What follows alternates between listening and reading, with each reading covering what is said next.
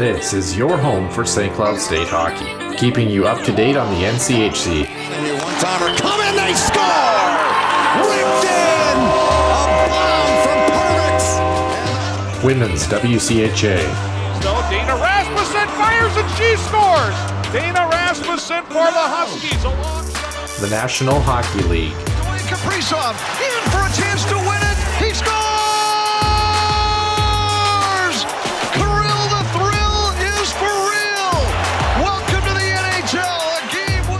And everything from the state of hockey. St. Cloud Cathedral is now 42.6 seconds away from wrapping up the school's first ever title. Welcome to the Huskies Warming House Podcast Den.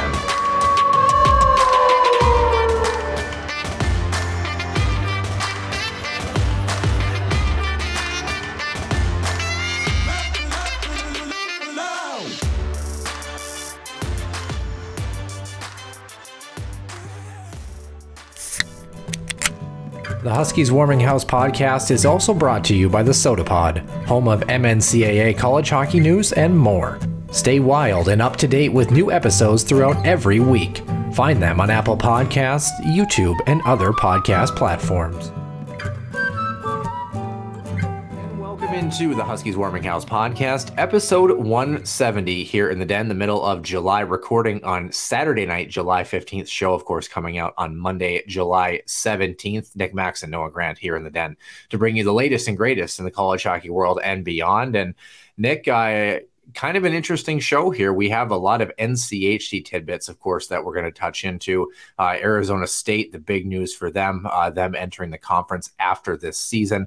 And, of course, our NCHC preview for the number 7 team that we predict in the conference this upcoming season. We won't divulge who that is until we get to that point. Women's hockey note that we have to touch on, a trio of Huskies, former Huskies, now playing on the same team over in Europe, so that's really exciting. And, of course, we're going to open the show with some rather somber news related to one of our former quote-unquote employers, or however you would...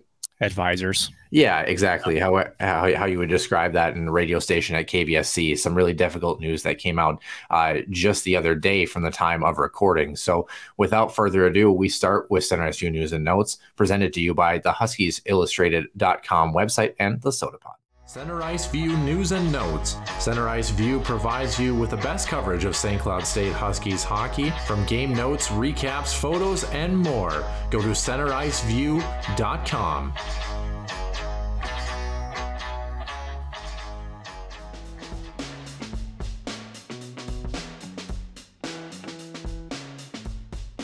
Welcome in to the main portion of the show. Nick Max and Noah Grant here for episode 170. Nick, and like I mentioned, we start the show off with some news that is really just disheartening to hear. It's something that I think caught a lot of us by surprise, and a colleague that we knew very well from our time at KVSC and a lot of former KVSCers at St. Cloud State University that have worked for that radio station or even been on the TV side and had some capacity where they've interacted with KVSC. It's likely they cross paths with Joe McMullen-Boyer, who passed away at 54 years of age. Of course, Joe, 31 years in her position, KVSC station manager, retiring in April after, like I said, 31 years at that post, just recently awarded the Lifetime Achievement Award at the annual Ampers meeting this past June. So just days before, actually, and formerly a student at St. Cloud State starting in 1988, splicing and reel-to-reel recordings, which is a throwback phrase if you know anything about radio and what they do down there, and graduate in 1991, and a year later she was in her position that she held until this past April. And of course, KVSC, for those who don't remember, was a single FM station and then essentially expanded to the 8 stations that we currently have, especially some streaming options as well, podcasting, web presence for them as well, their website and kind of the various things they do.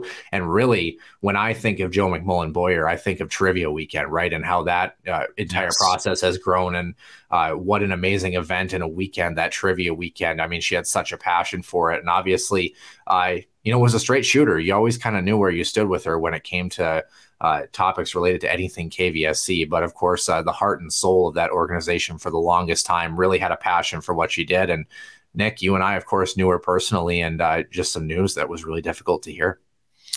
It really was, Noah. There's no anything that can prepare you for such news. Again, seems sudden, didn't seem, at least from anything that just came out of nowhere. I think that's what caught me by surprise was first saw the news from another former KVSC, another guest of the show here from Sid Wolf, who also spent a lot more time down in the studios, shall we say, you and I did, but it's still very disheartening to hear from it. She was a big part of I know my training and my development with KVSC for my 2 seasons that I did with Husky Hockey on the radio, one with AJ Fredrickson, and then, of course, splitting time both with you and as well as Andrew as well, going there for Up on the Radio Waves to cover both men's and women's hockey. So this is tough. You mentioned straight shooter. I also would throw into the fact just positive. I mean, along with her being honest, there was a positivity about it where it wasn't, she meant good by just giving it to you straight, right? It was, I'm trying to help you, but I'm also not going to sugarcoat it for you kind of thing. Very, very keen. And, and I think a personal story for you and I actually was our first ever broadcast when we, shall we say, we did a maybe a little bit longer of a pregame than we probably intended for sure. And to that's the way it happened. And I just remember Joe, kind of pulling us to the side before the next game and says, "Hey, you can't do that again. That was a bit long, but." Apparently 32 minutes was outstaying our welcome. I guess so. Whoops.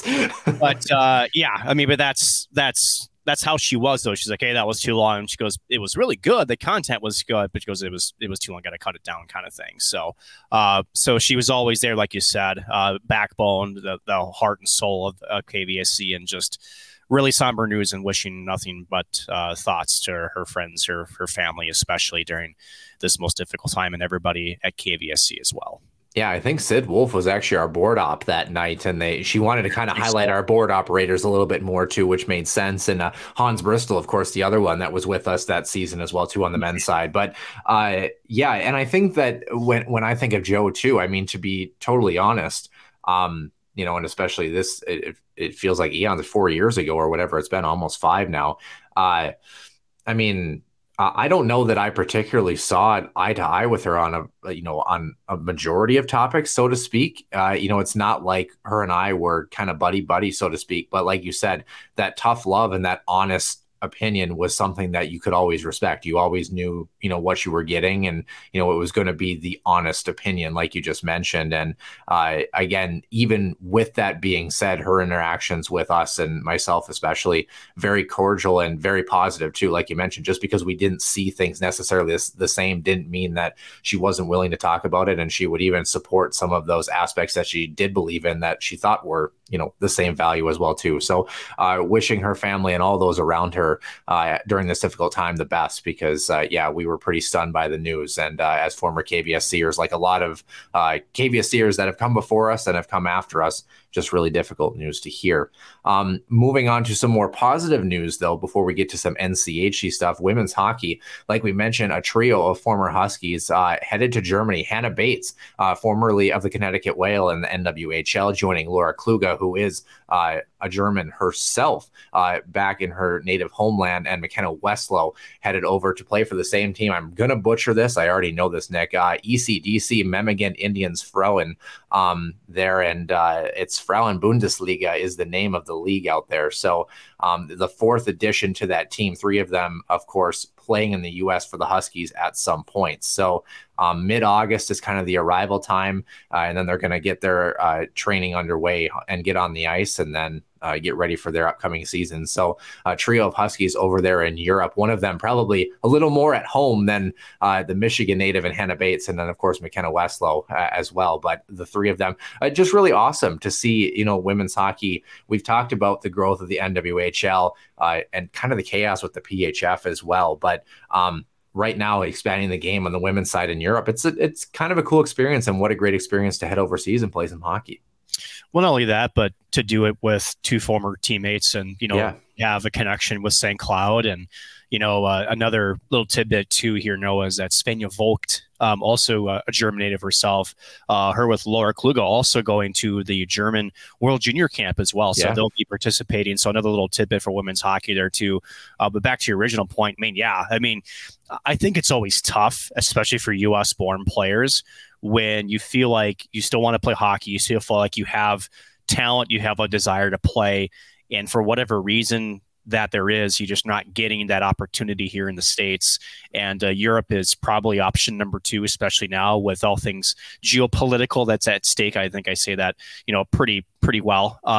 But it's still not an easy jump, right? Going across the Atlantic Ocean, despite the fact that you're playing the game that you love, you've been playing it for probably 20 plus years, to be able to have that camaraderie, to have that familiarity, I think, along with two former Huskies, can make that transition a bit easier to, and also kind of feel more like at home.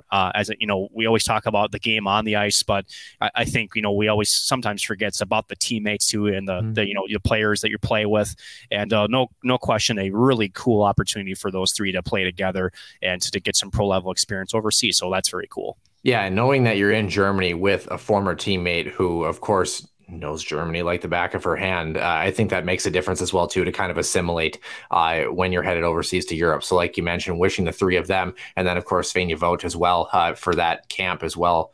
Wishing all of them the best, former Huskies carrying on the legacy and really building that program up that we've talked about so much. Of course, our next WCHA preview, the number 6 team for the WCHA coming out next week, that will be facing off against our current St. Cloud State Huskies this upcoming season. On the men's side, facing the Huskies not this year, but the start of next season, 2024-2025, Arizona State University becomes the 9th team in NCHC conference history to join the conference. And I don't know if the process was started long before the original announcement that we discussed a couple of weeks ago, but for those of you who didn't figure it out, we had our original topic from last week was slightly pre-recorded. So we didn't get a chance to cover Arizona State last week, and we're, of course, circling back to it this week.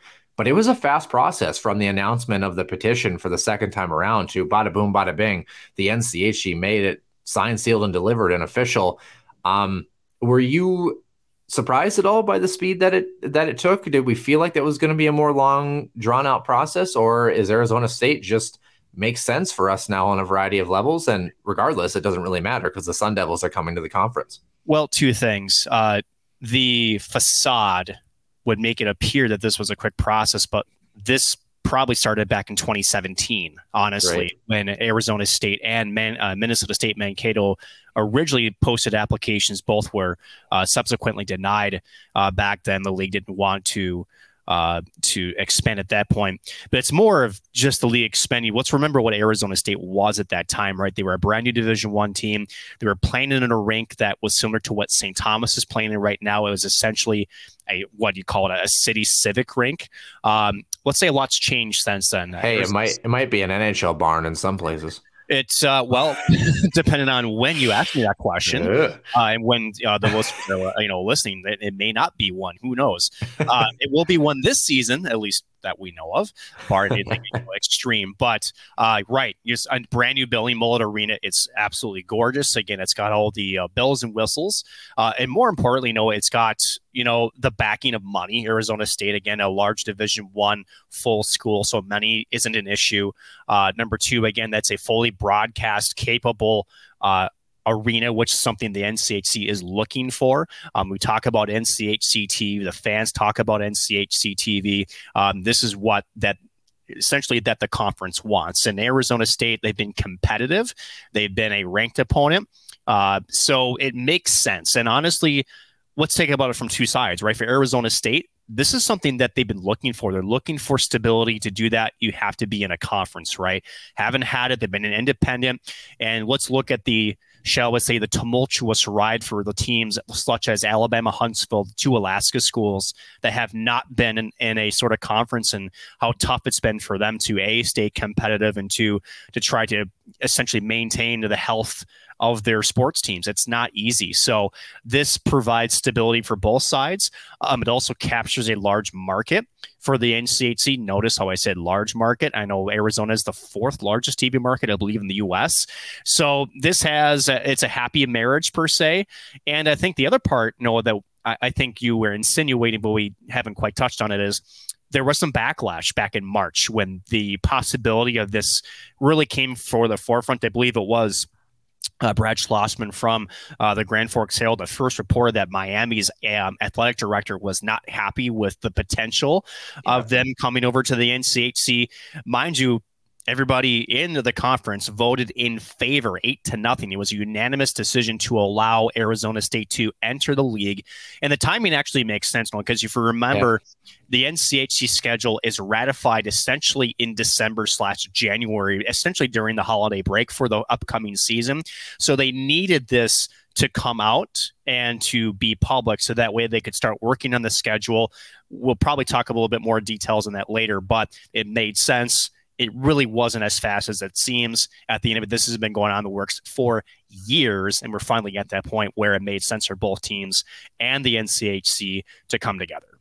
Yeah, and you look at Miami, we talked about them, right? A 208 winning percentage for them in the last three seasons, 1-13 in postseason play. They haven't won a playoff series since 2015. And, you know, articles speculative otherwise, again, not sure how much of this truly is, you know, accurate, obviously, as we go through it too. I mean, we don't really know what's going on behind closed doors.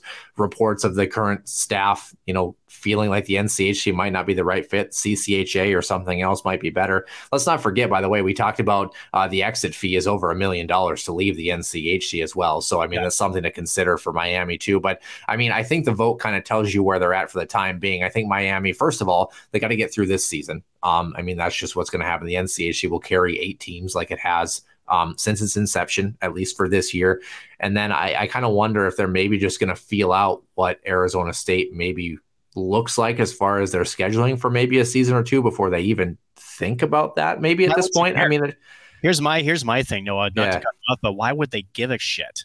I mean, honestly, and I've made this argument before, but I don't think necessarily the grass is greener on the other side for Miami. I would almost argue that the NCHC is helping Miami keep afloat. I mean, let's not remember, or let's not forget, I should say, that if you pay, first of all, an exuberant amount of money, which we don't have the exact figure, but estimates are over $1 million to get out of the NCHC. Not only do you have to do that, but then you have to try to convince another conference to join and then pay an entrance fee on top of that. So you're talking, if we're just going to say all parts be equal, a possible $2 million move to try to put them into a different league. To me, it just doesn't make sense. It really doesn't make sense for me. I know the additional travel potentially is an issue there. It sounds like the NCHC has, at least on the surface level, addressed some of that with some of the scheduling things that we'll probably hit on later. But I just don't buy it. I think Miami really just kind of overlooked the whole thing. And at the end of the day, you know, they got to worry about themselves. I mean, again, and I just don't think that them leaving the NCHC is actually any better for them. I would actually think it would be more detrimental to their organization than it would be to stay. Yeah, would agree. And of course, they have an opponent to look forward to, as they have since the inception of the NCHC. This one might catch people a little bit by surprise here, Nick.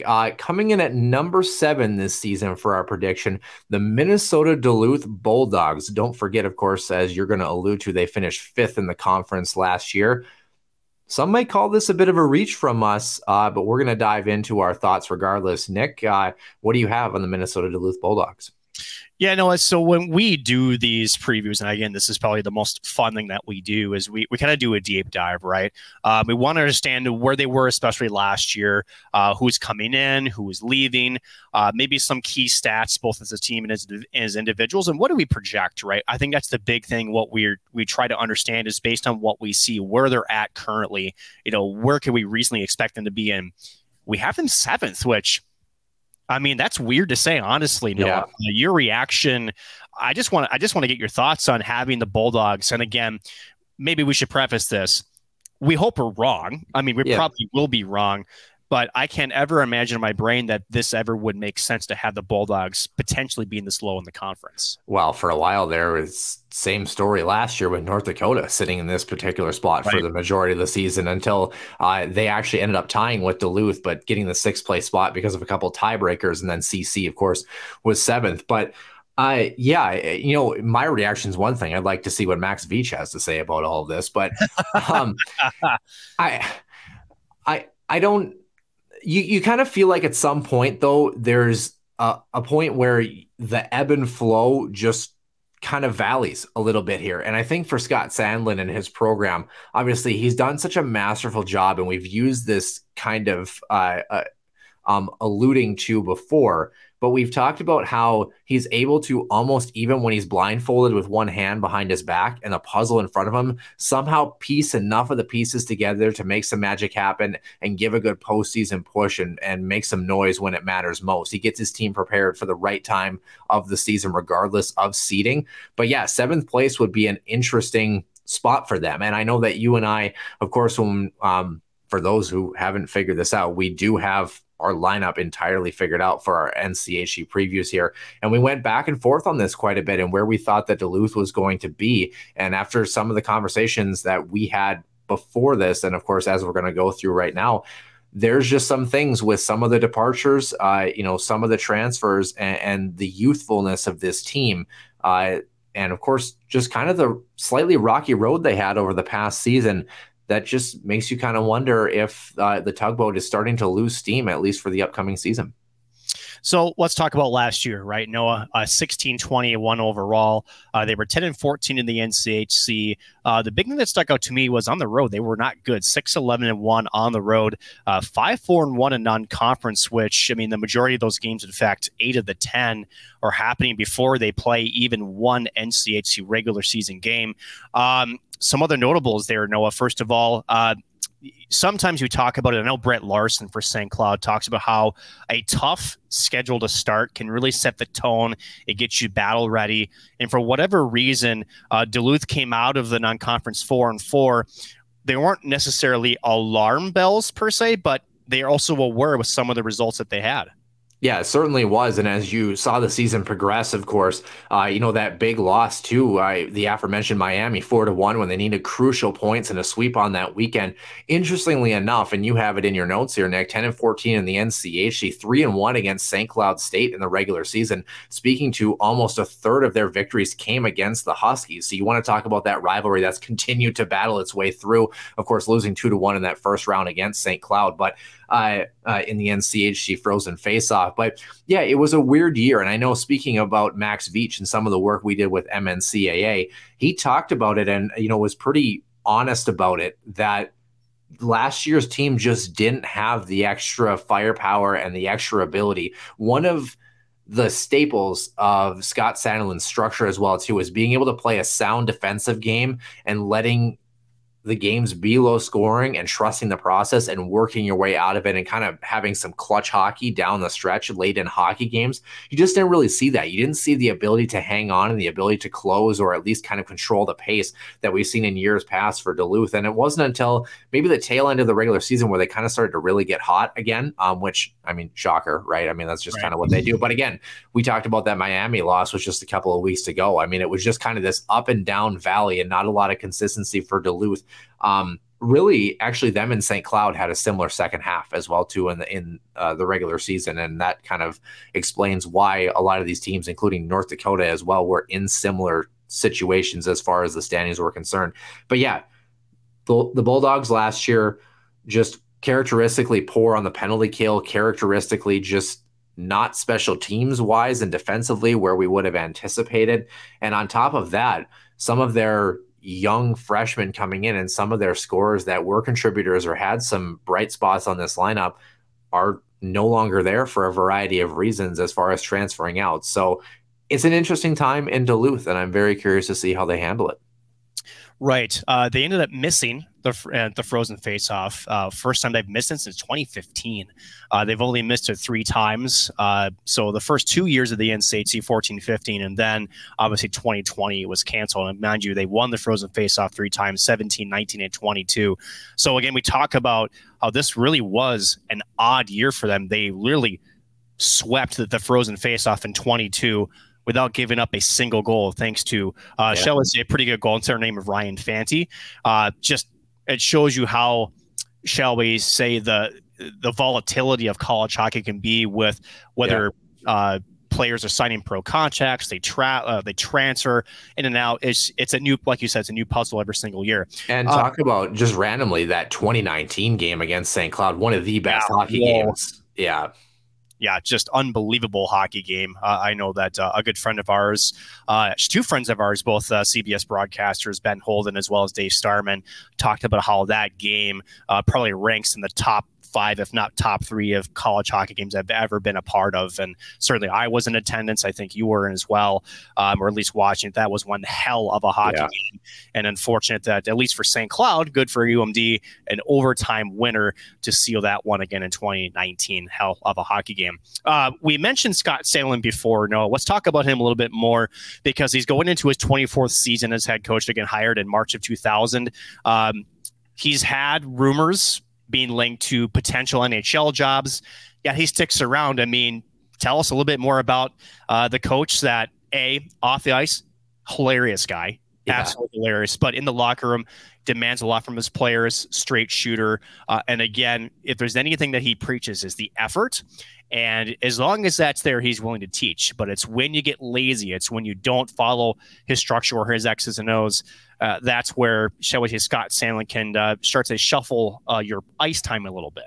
Yeah, demands a lot of his coaching staff too. Adam Krause, Cody Chopp, and Brant Nicklin all bringing variety of skill sets to the table, and we'll touch on them briefly as well too. But 24-season long standing in college hockey, it's not often you hear that type of tenure, and if it is, like you talked about, some NHL jobs and clubs or at least professional gigs above college hockey have definitely come calling. There's no doubt about that, and he hasn't taken a bite at them yet. Hired back, of course, in 2000.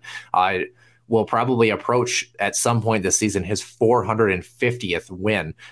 Has lost 368 and, of course, 96 overtime finishes, 12 NCAA tournament appearances, 3 titles, of course, in 2011, 18, and 19, 2-time USCHO Coach of the Year in 2004 and 2018, and also brings a pedigree of 7 Spencer Penrose nominations, one of those winning Coach of the Year, of course, back in 2004. And we talked about his skill set to you don't have that kind of longevity as a coach without being able to, like we talked about, take a different puzzle every year and put it together. That's kind of the skill set that some of these coaches, you throw Brett Larson, of course, a former student, so to speak, if you want to throw it that way, of Scott Sandelin. That's the effectiveness that he brings to the table, is not every puzzle looks the same every year for that Duluth Bulldogs program. And yes, they've had some ups and downs, but he's largely made them competitive throughout most of the years. And even seasons where they haven't necessarily been totally competitive, I think, to the previous year, like you mentioned, when they swept the Frozen Faceoff without allowing a goal, they weren't exactly a team that was a powerhouse by any means entering the postseason, and still finding a way to be efficient at the right time.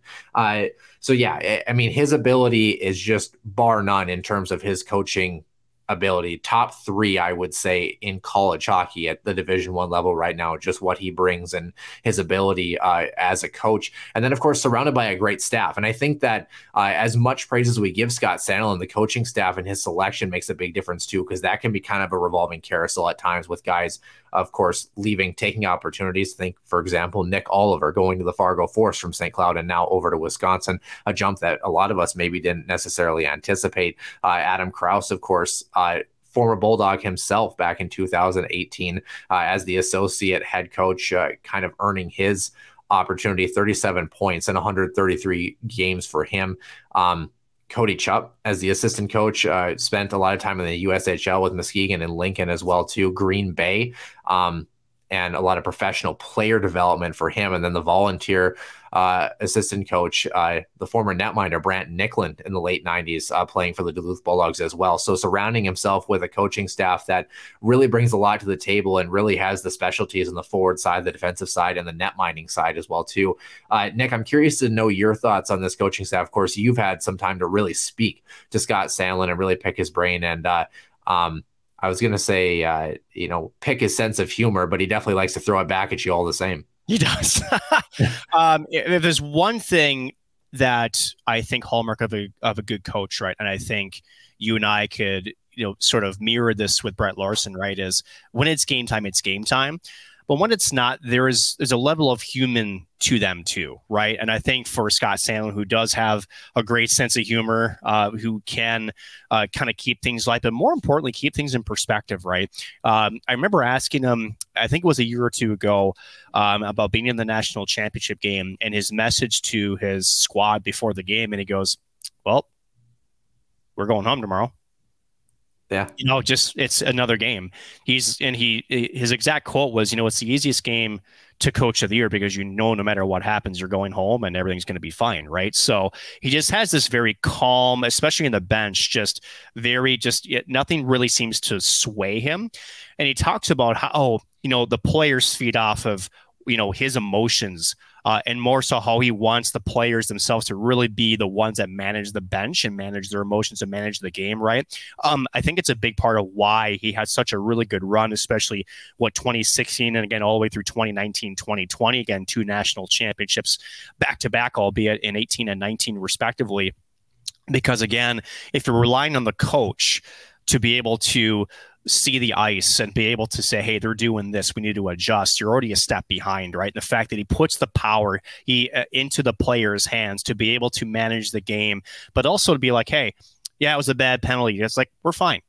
I just think that the way that he coaches, a lot of other Division I coaches could take a page out of, just because I think not only, is he just situationally good at adjusting, but more so the way that he handles himself emotionally too, both in the locker room as well as on the bench. I think it really transcribes to that success on the ice, and he just it's an art form. It really, really is. And he has penned it's just a pretty picture when he does that. Yeah. I think the one game that really stands out to me in recent memory is the 5-OT game, right? And, the NCAA is against North Dakota, where Luke Millmock scores the game winner, and who, of course, I believe is now headed to Niagara with his brother, if I'm not mistaken.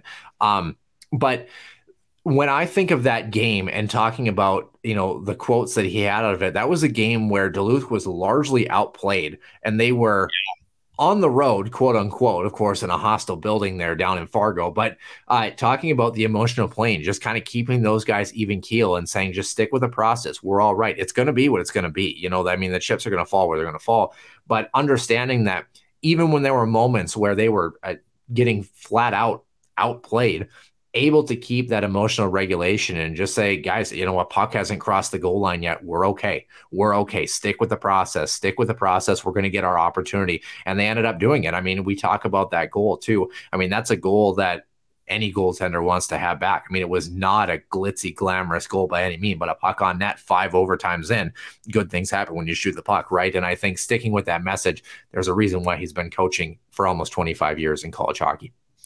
Noah, let's finish up, especially with Scott Sandelin here. And I just want to get a prediction from you. Again, 24 years at a college Division I program. There's been multiple off seasons where multiple outlets have had him linked to potential NHL jobs. Now, whether that is head coach or assistant coach, whatever it is, do you think he eventually takes one of these jobs, or do you feel like he's a Bulldog for life guy?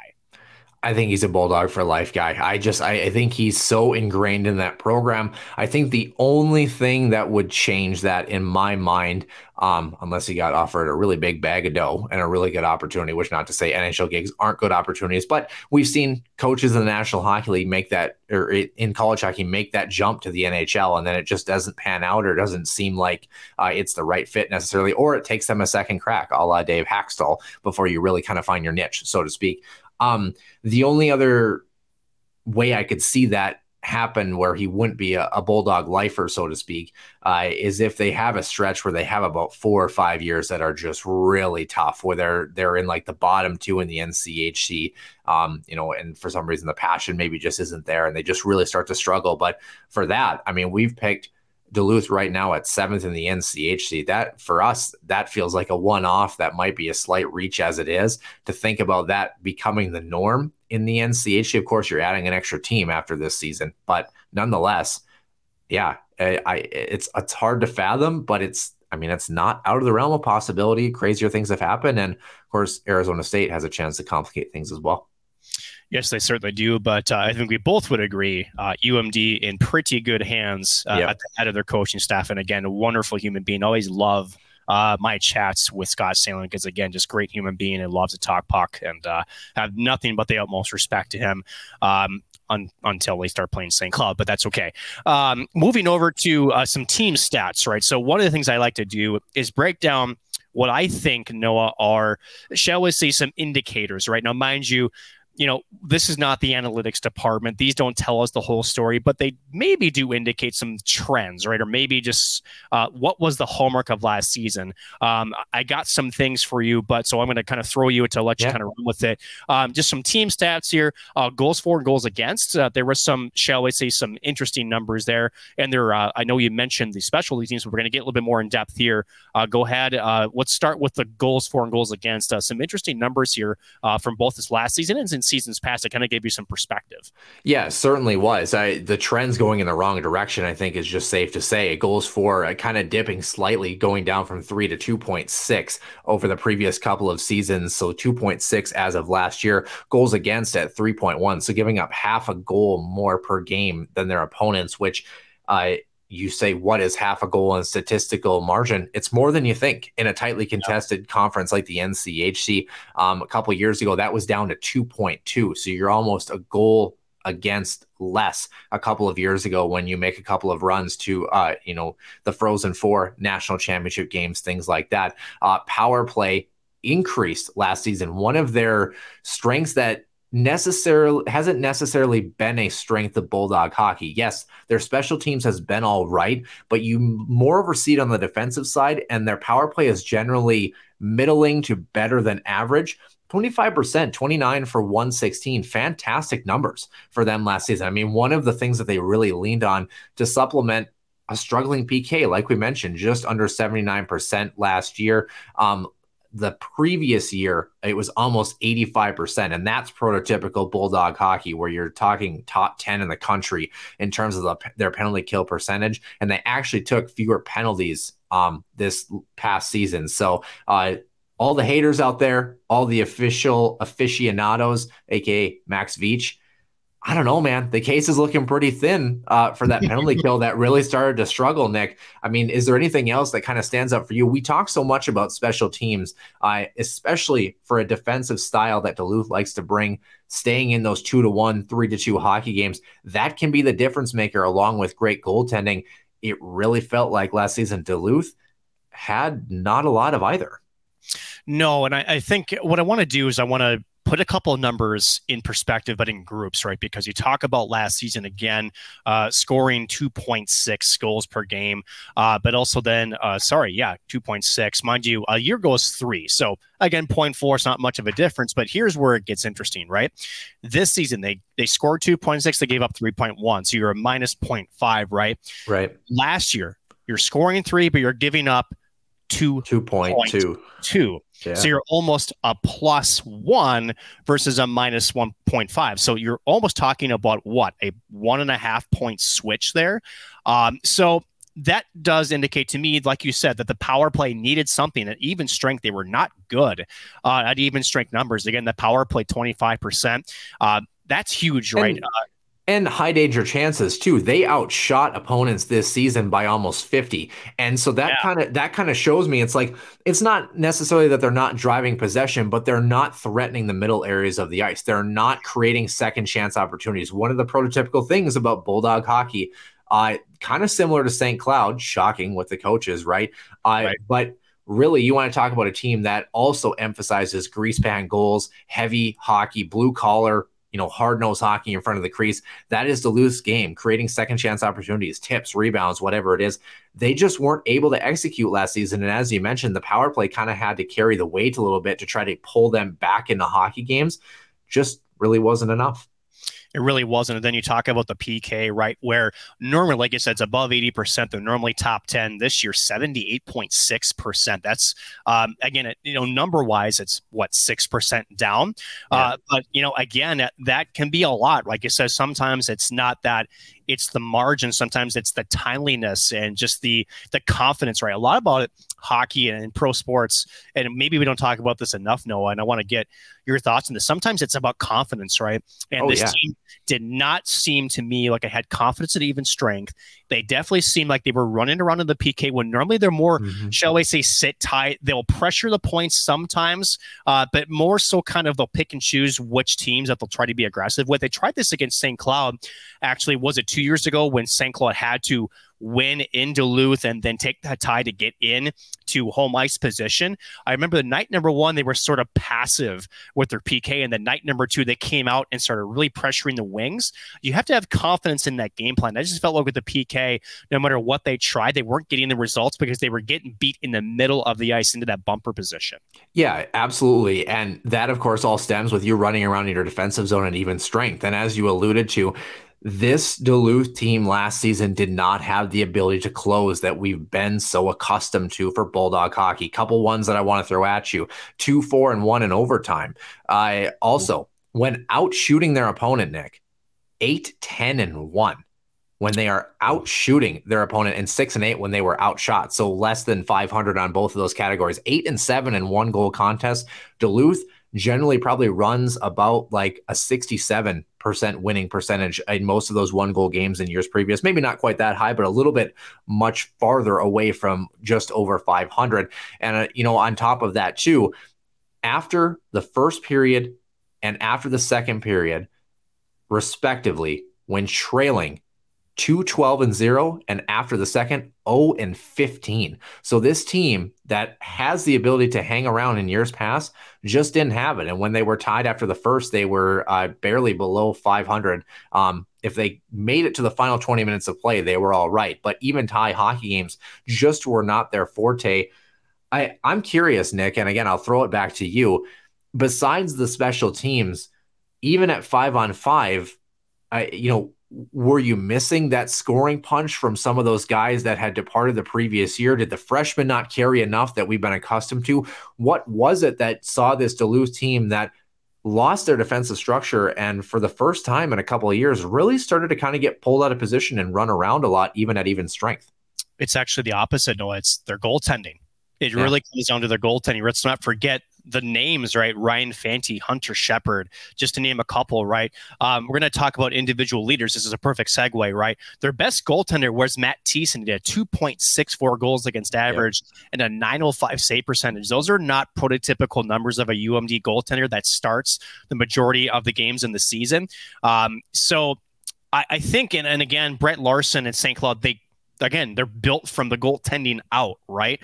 And I think with the UMD, it really starts there, and that's where you see the downfall of the defense, where they're not confident in whether it's the goalie's rebound control or whether they're not confident he will make a certain save. So you either, kind of get outside your lane a bit. You're going to kind of give up the middle because you're trying to either get a stick on a shot. You're trying to block shots, which, again, UMD does so well normally. I just feel like it was more on the defensive side that limited their offense. Yeah.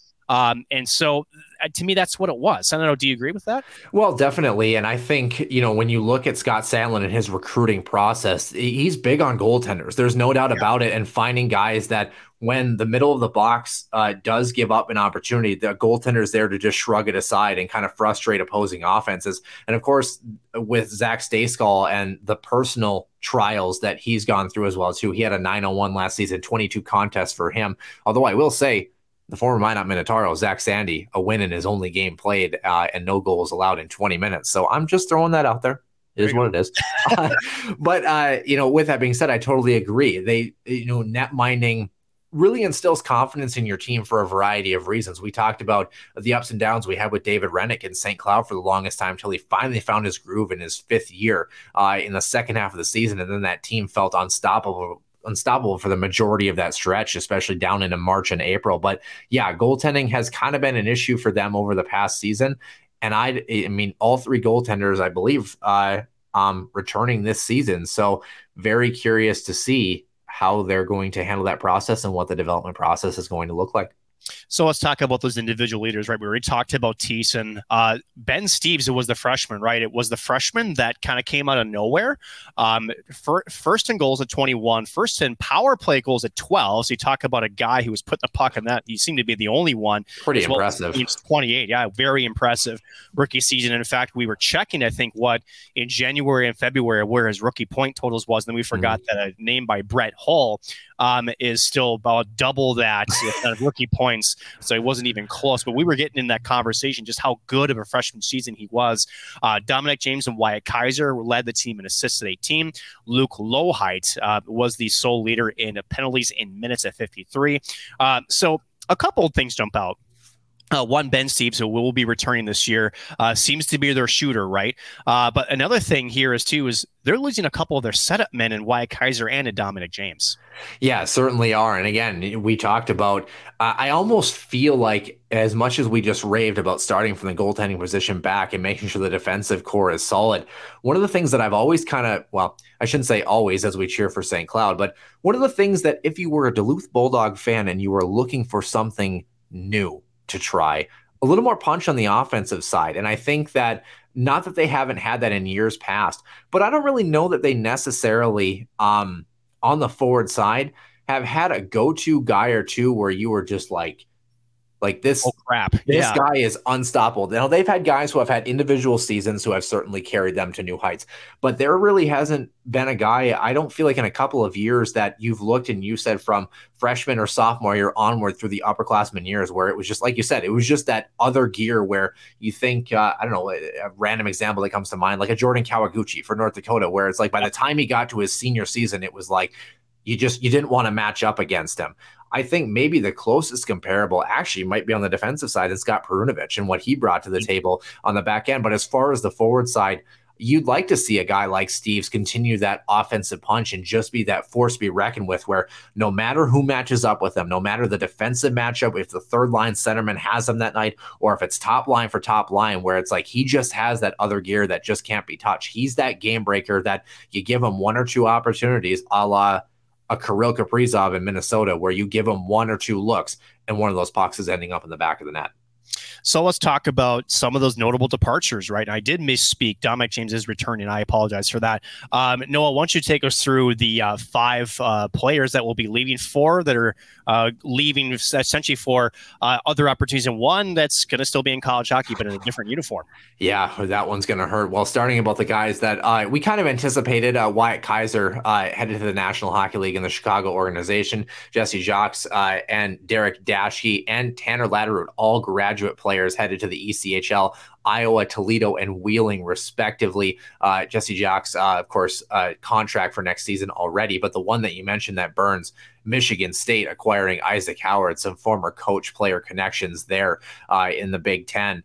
Yeah, a freshman that a promising, bright future. Didn't exactly wow the world with his production, and I think when you compare it to Ben Steeves, of course, it's hard to look eye for an eye necessarily, but a guy that has a lot of upside and potential as he goes through his collegiate career.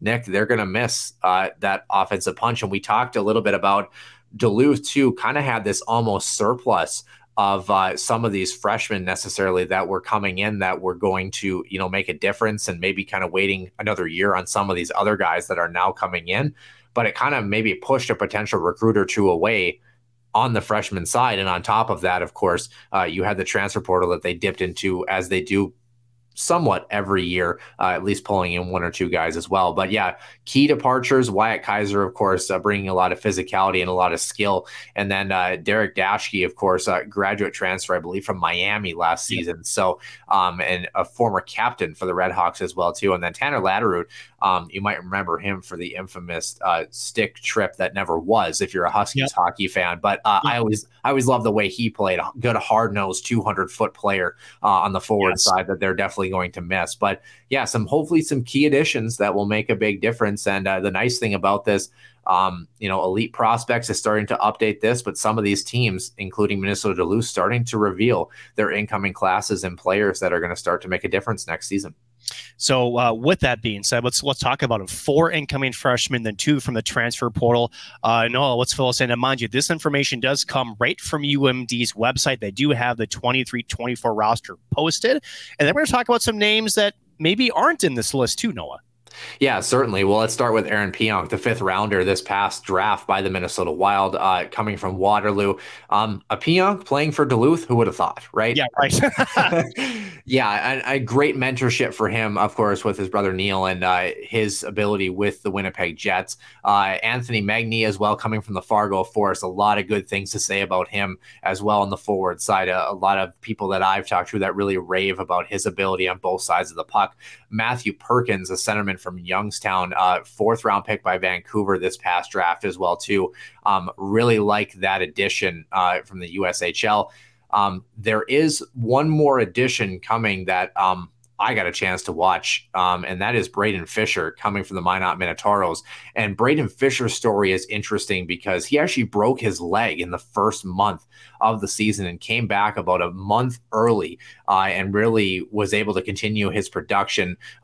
Kind of a hard-nosed, blue-collar Canadian boy. And one of the things that Braden Fisher brings to the table is he's not the tallest guy, but he's got a stocky build. He's a good 200-foot player, lots of skill, and just one of those guys that he's not going to wow you with anything exceptionally, but I think in terms of what he does, he's consistent in every aspect and maybe is what I would say above average in terms of his offensive ability and hockey IQ on the offensive side of the puck. A great centerman, a guy that can play in a variety of roles, whether it be top six, middle six, third line guy. I mean, he's not a bottom line guy in my mind.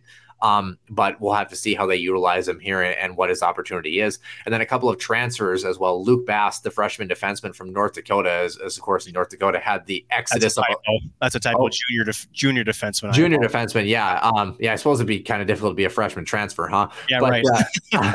Well, what it's not difficult to be is a defensive transfer from North Dakota, the mass exodus that they had. And let's not forget Scott Sandelin, the former North Dakota product himself, not afraid to pluck from the other side of the Red River Valley. Let's just put it that way. And then Connor McMenamin, the goaltender graduate from Penn State. Nick, I'm kind of curious too.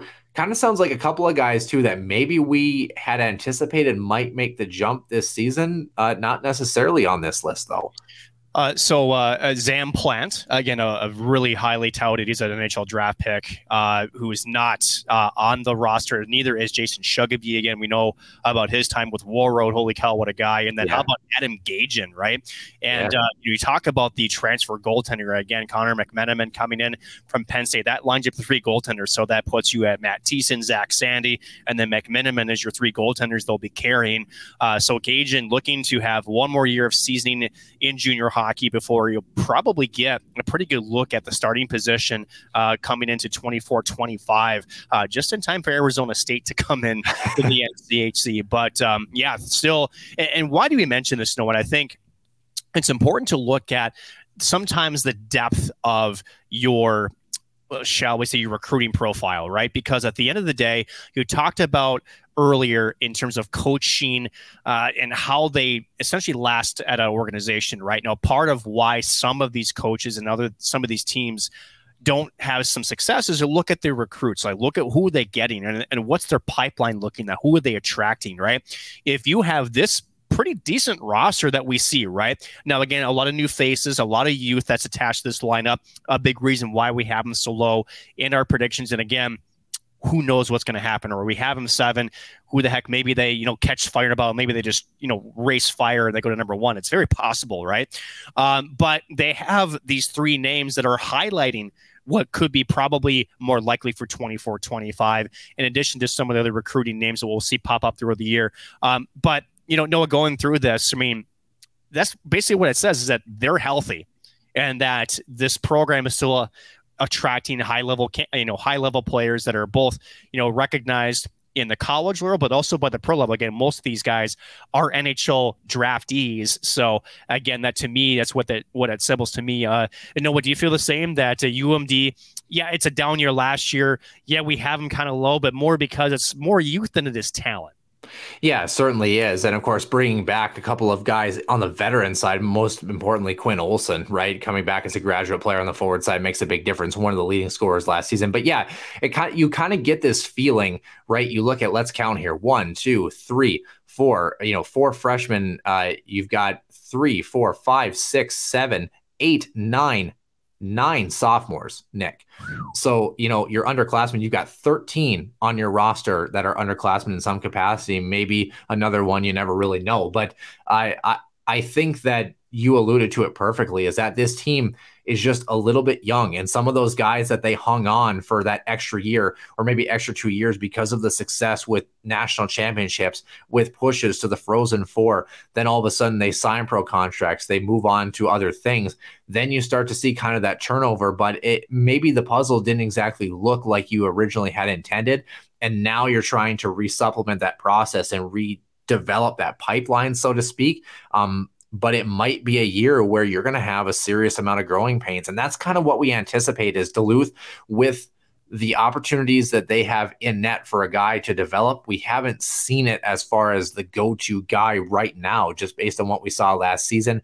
There isn't necessarily, I guess, maybe besides Quinn Olson on the forward side, Blake Biondi as well too. There's not necessarily many guys on the forward side that I would pencil in that you're going to say, yep, they're going to carry the mail, so to speak, for this roster. Ben Steeves, I guess, maybe if he has a repeat year in his sophomore season. But it's just an interesting time for them in terms of their youthfulness, because we've been accustomed to Duluth being that veteran team that is able to kind of ride the waves, that emotional plane.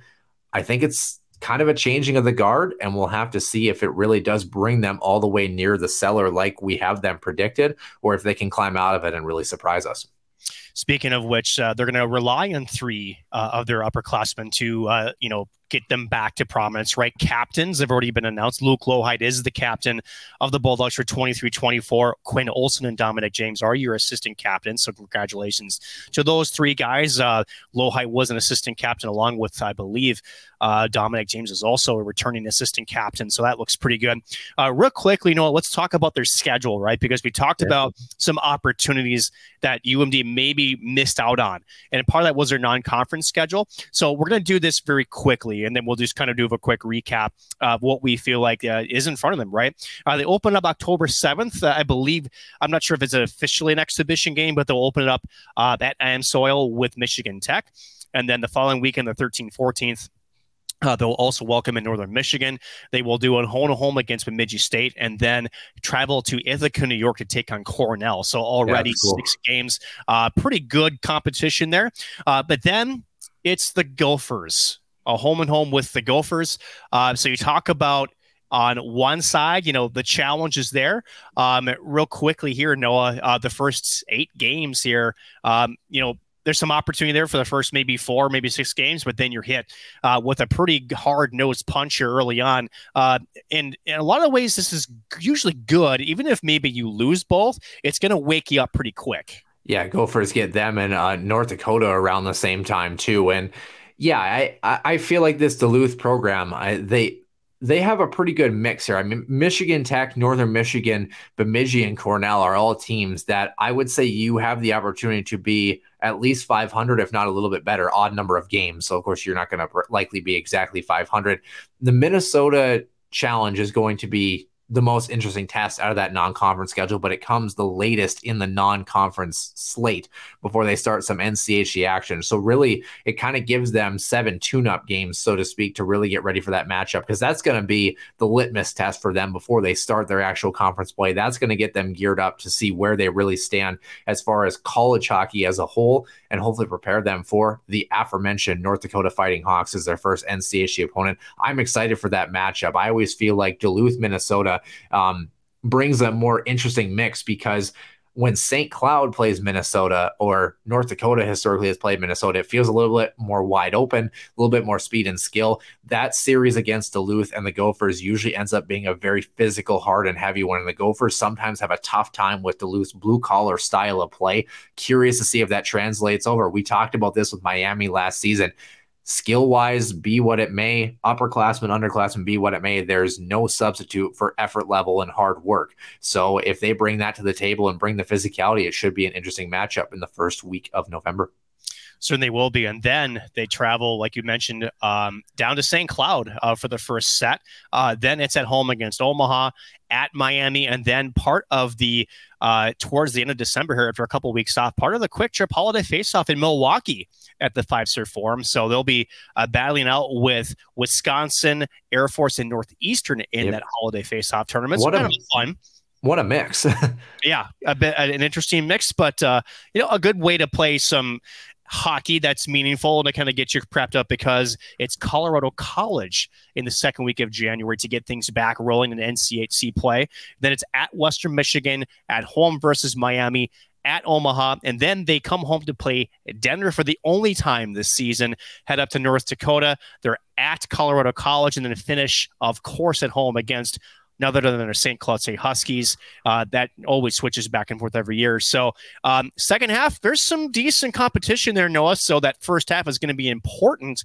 And I think that holiday tournament, again, we talk about not only you want the results too, but it's a good way to get back into the groove of things after a holiday break to get ready for what's going to be a gauntlet of a second half schedule for the Bulldogs. Yeah, it certainly is. The only time that they see Western Michigan and Denver as far as their single opponents. Denver, of course, at home in Duluth, but that travel to Western Michigan, you really don't ever want them on the road in Kalamazoo. That's their second matchup in the second half, so that'll be an interesting one.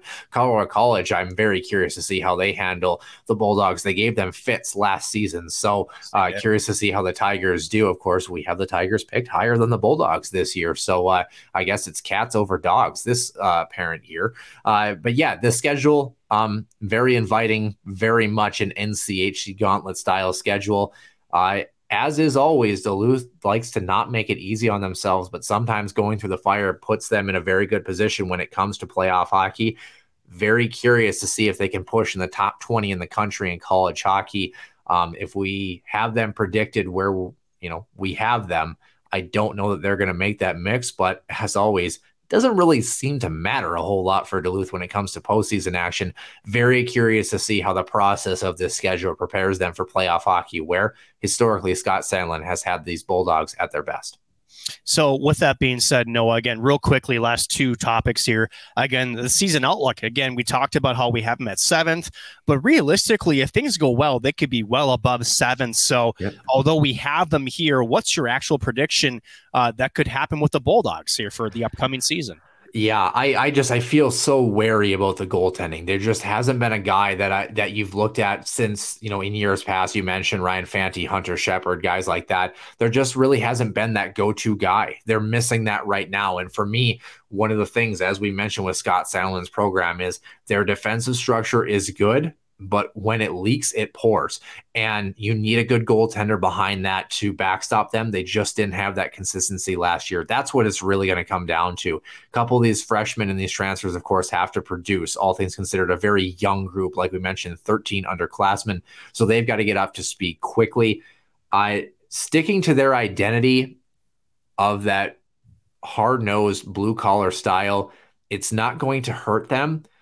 But I don't know that it's going to be enough, Nick. Like I said, I almost feel like they need to supplement a little bit more offensive risk this season in terms of taking a little bit more offensive chances, because defensively, they've been okay, like I said, but with the goaltending question marks and the defensive structure being slightly above average, I just feel like they need a little bit of offensive punch. They need to be able to be that team that can get into kind of a back and forth barn burner fire wagon style of game and feel comfortable with that, in addition to playing a sound defensive game that we've been accustomed to. If they're able to do that and have a couple of guys that rise, to the occasion offensively and get better than mediocre goaltending, I think they have a chance to push for 5th or 4th in the conference. I don't see them going any higher than that. I think for them, a home ice spot this season in the NCHC would be a successful year for the Bulldogs based on what I see coming into the season. And our last question, this is kind of your question you like to ask. So I'm going to ask you, how does St. Cloud State beat the aforementioned Bulldogs this upcoming year? Have to be overwhelming on the offensive side here. Have to be willing to challenge those netminders, filtering pucks towards the net, second and third chance opportunities, screens, tips in front, and not being afraid to create opportunities off the rush, something that St. Cloud historically under Brett Larson has done very well. Guys that are able to drive on the weak side as the first forward crashing into the crease, and then the flat drop pass with the trailing F3 coming into the zone, or weak side defenseman sliding in behind F3 if he's filling that middle lane. I think that St. Cloud has an opportunity to make offensive plays by pulling, especially some of these younger players on the forward side, getting them to dip too low in their own defensive zone. And then St. Cloud is able to open up the top of the offensive zone near the blue line and really activate their defensemen or third forward high and really create opportunities from the slot up top. I think that that's where you're really going to find the most success against this Bulldogs team. I don't know that you're going to out physical them. That's one thing that the Bulldogs historically have brought to the table. Again, freshman class, have to see what they bring as far as their size and physicality, their adjustment to the college game. But one thing about Scott Sandelin's group is they've always brought the physicality. I don't expect that to change. It's going to be a war like it always is between these two teams who have become very familiar foes over the past couple of seasons. But I think if you can outskill them, you're going to have an opportunity, and just getting great goaltending as well. Special teams battle, you have to win that if you're St. Cloud. What do you got on that same front, Nick? Is it going to come down to a special teams battle, or is it all about the overall process for the Huskies? I think if it comes down to a special teams battle, UMD is beating you 5-on-5. And to me, that's where it comes is for the Huskies. You got to win that 5-on-5 battle. And last year, teams were able to do that against Duluth. And again, with goaltending being the question mark, as you mentioned, sometimes it's just a simple game. St. Cloud State loves to use offense from the blue line. A lot of times, like you said, it's about just getting pucks through the net with layers, right? You talk about tips. You talk about getting players into that blue paint or around the blue paint to pick up that loose change if a goaltender can't see it, or maybe he gets that first stop, but the rebound control isn't to the corners, so you can grab and pick one up. So it's getting inside position on their D, and then more so to me, just possessing the puck in the offensive zone, right? One thing Duluth is when we talk about goaltending is when we go back to guys like Scott Perunovich and other defensemen like Wyatt Kaiser, who were so good at zone exits, right? A lot when it wasn't just passing too, they were good at using their feet. I don't really see the guy that has the same skill set to replicate that.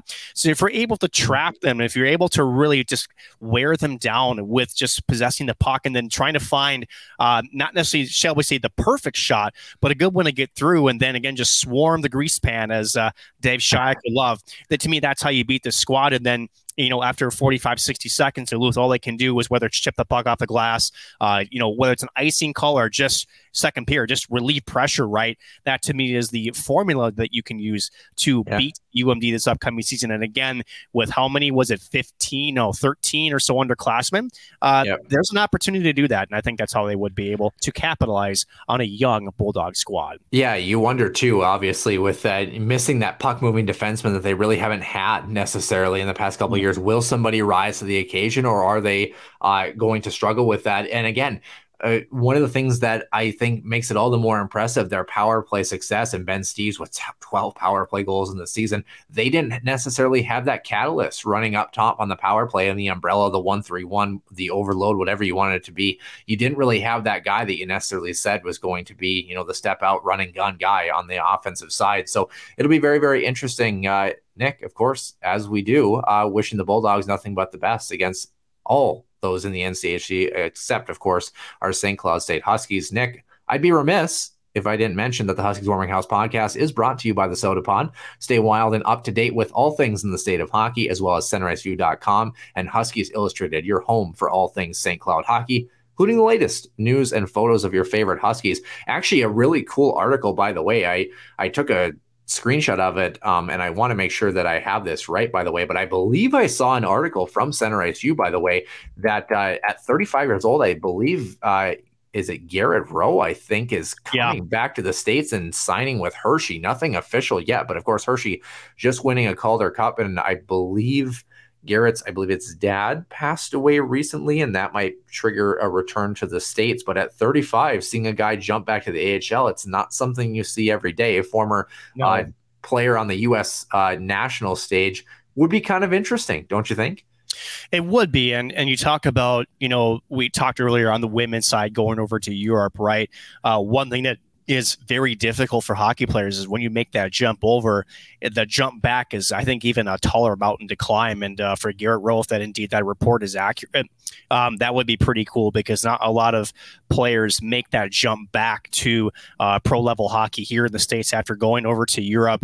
A couple of reasons for that, you know, whether it's, you know, they want the security of the contract that's out there. Again, you kind of get settled in, but for whatever reason that it is, and it's if it is because some unfortunate news, you know, never want it to be for those circumstances. But if he is getting an opportunity to play here in America for some pro level hockey, and including the reigning Calder Cup champions, pretty cool story. Again, that indeed is accurate. Yeah, and I had it flipped. I apologize. Talking about his father. His father, of course, resides in Virginia, so he's kind of a catalyst on the East Coast. It was Garrett's mother, Julie, that passed away after a battle with cancer in late June of this year. Of course, like we mentioned, him and Will Borgen on the 2018 U.S. Olympic team as well, too, so he brings that experience.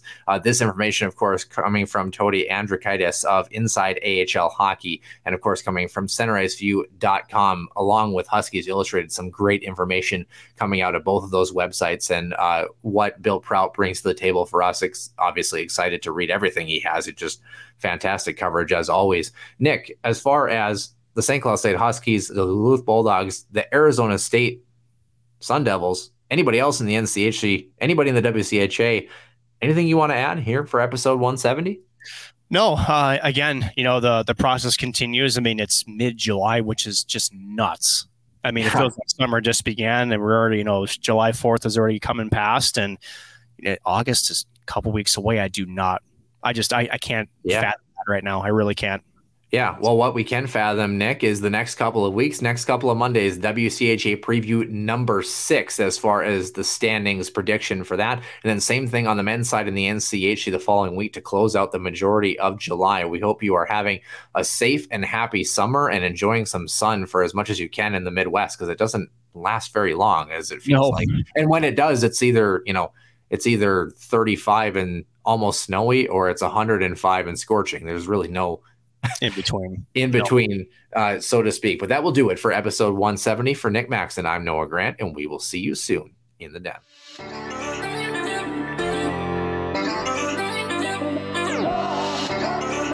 One-timer, come in, they score! Ripped in! A bomb from Parks!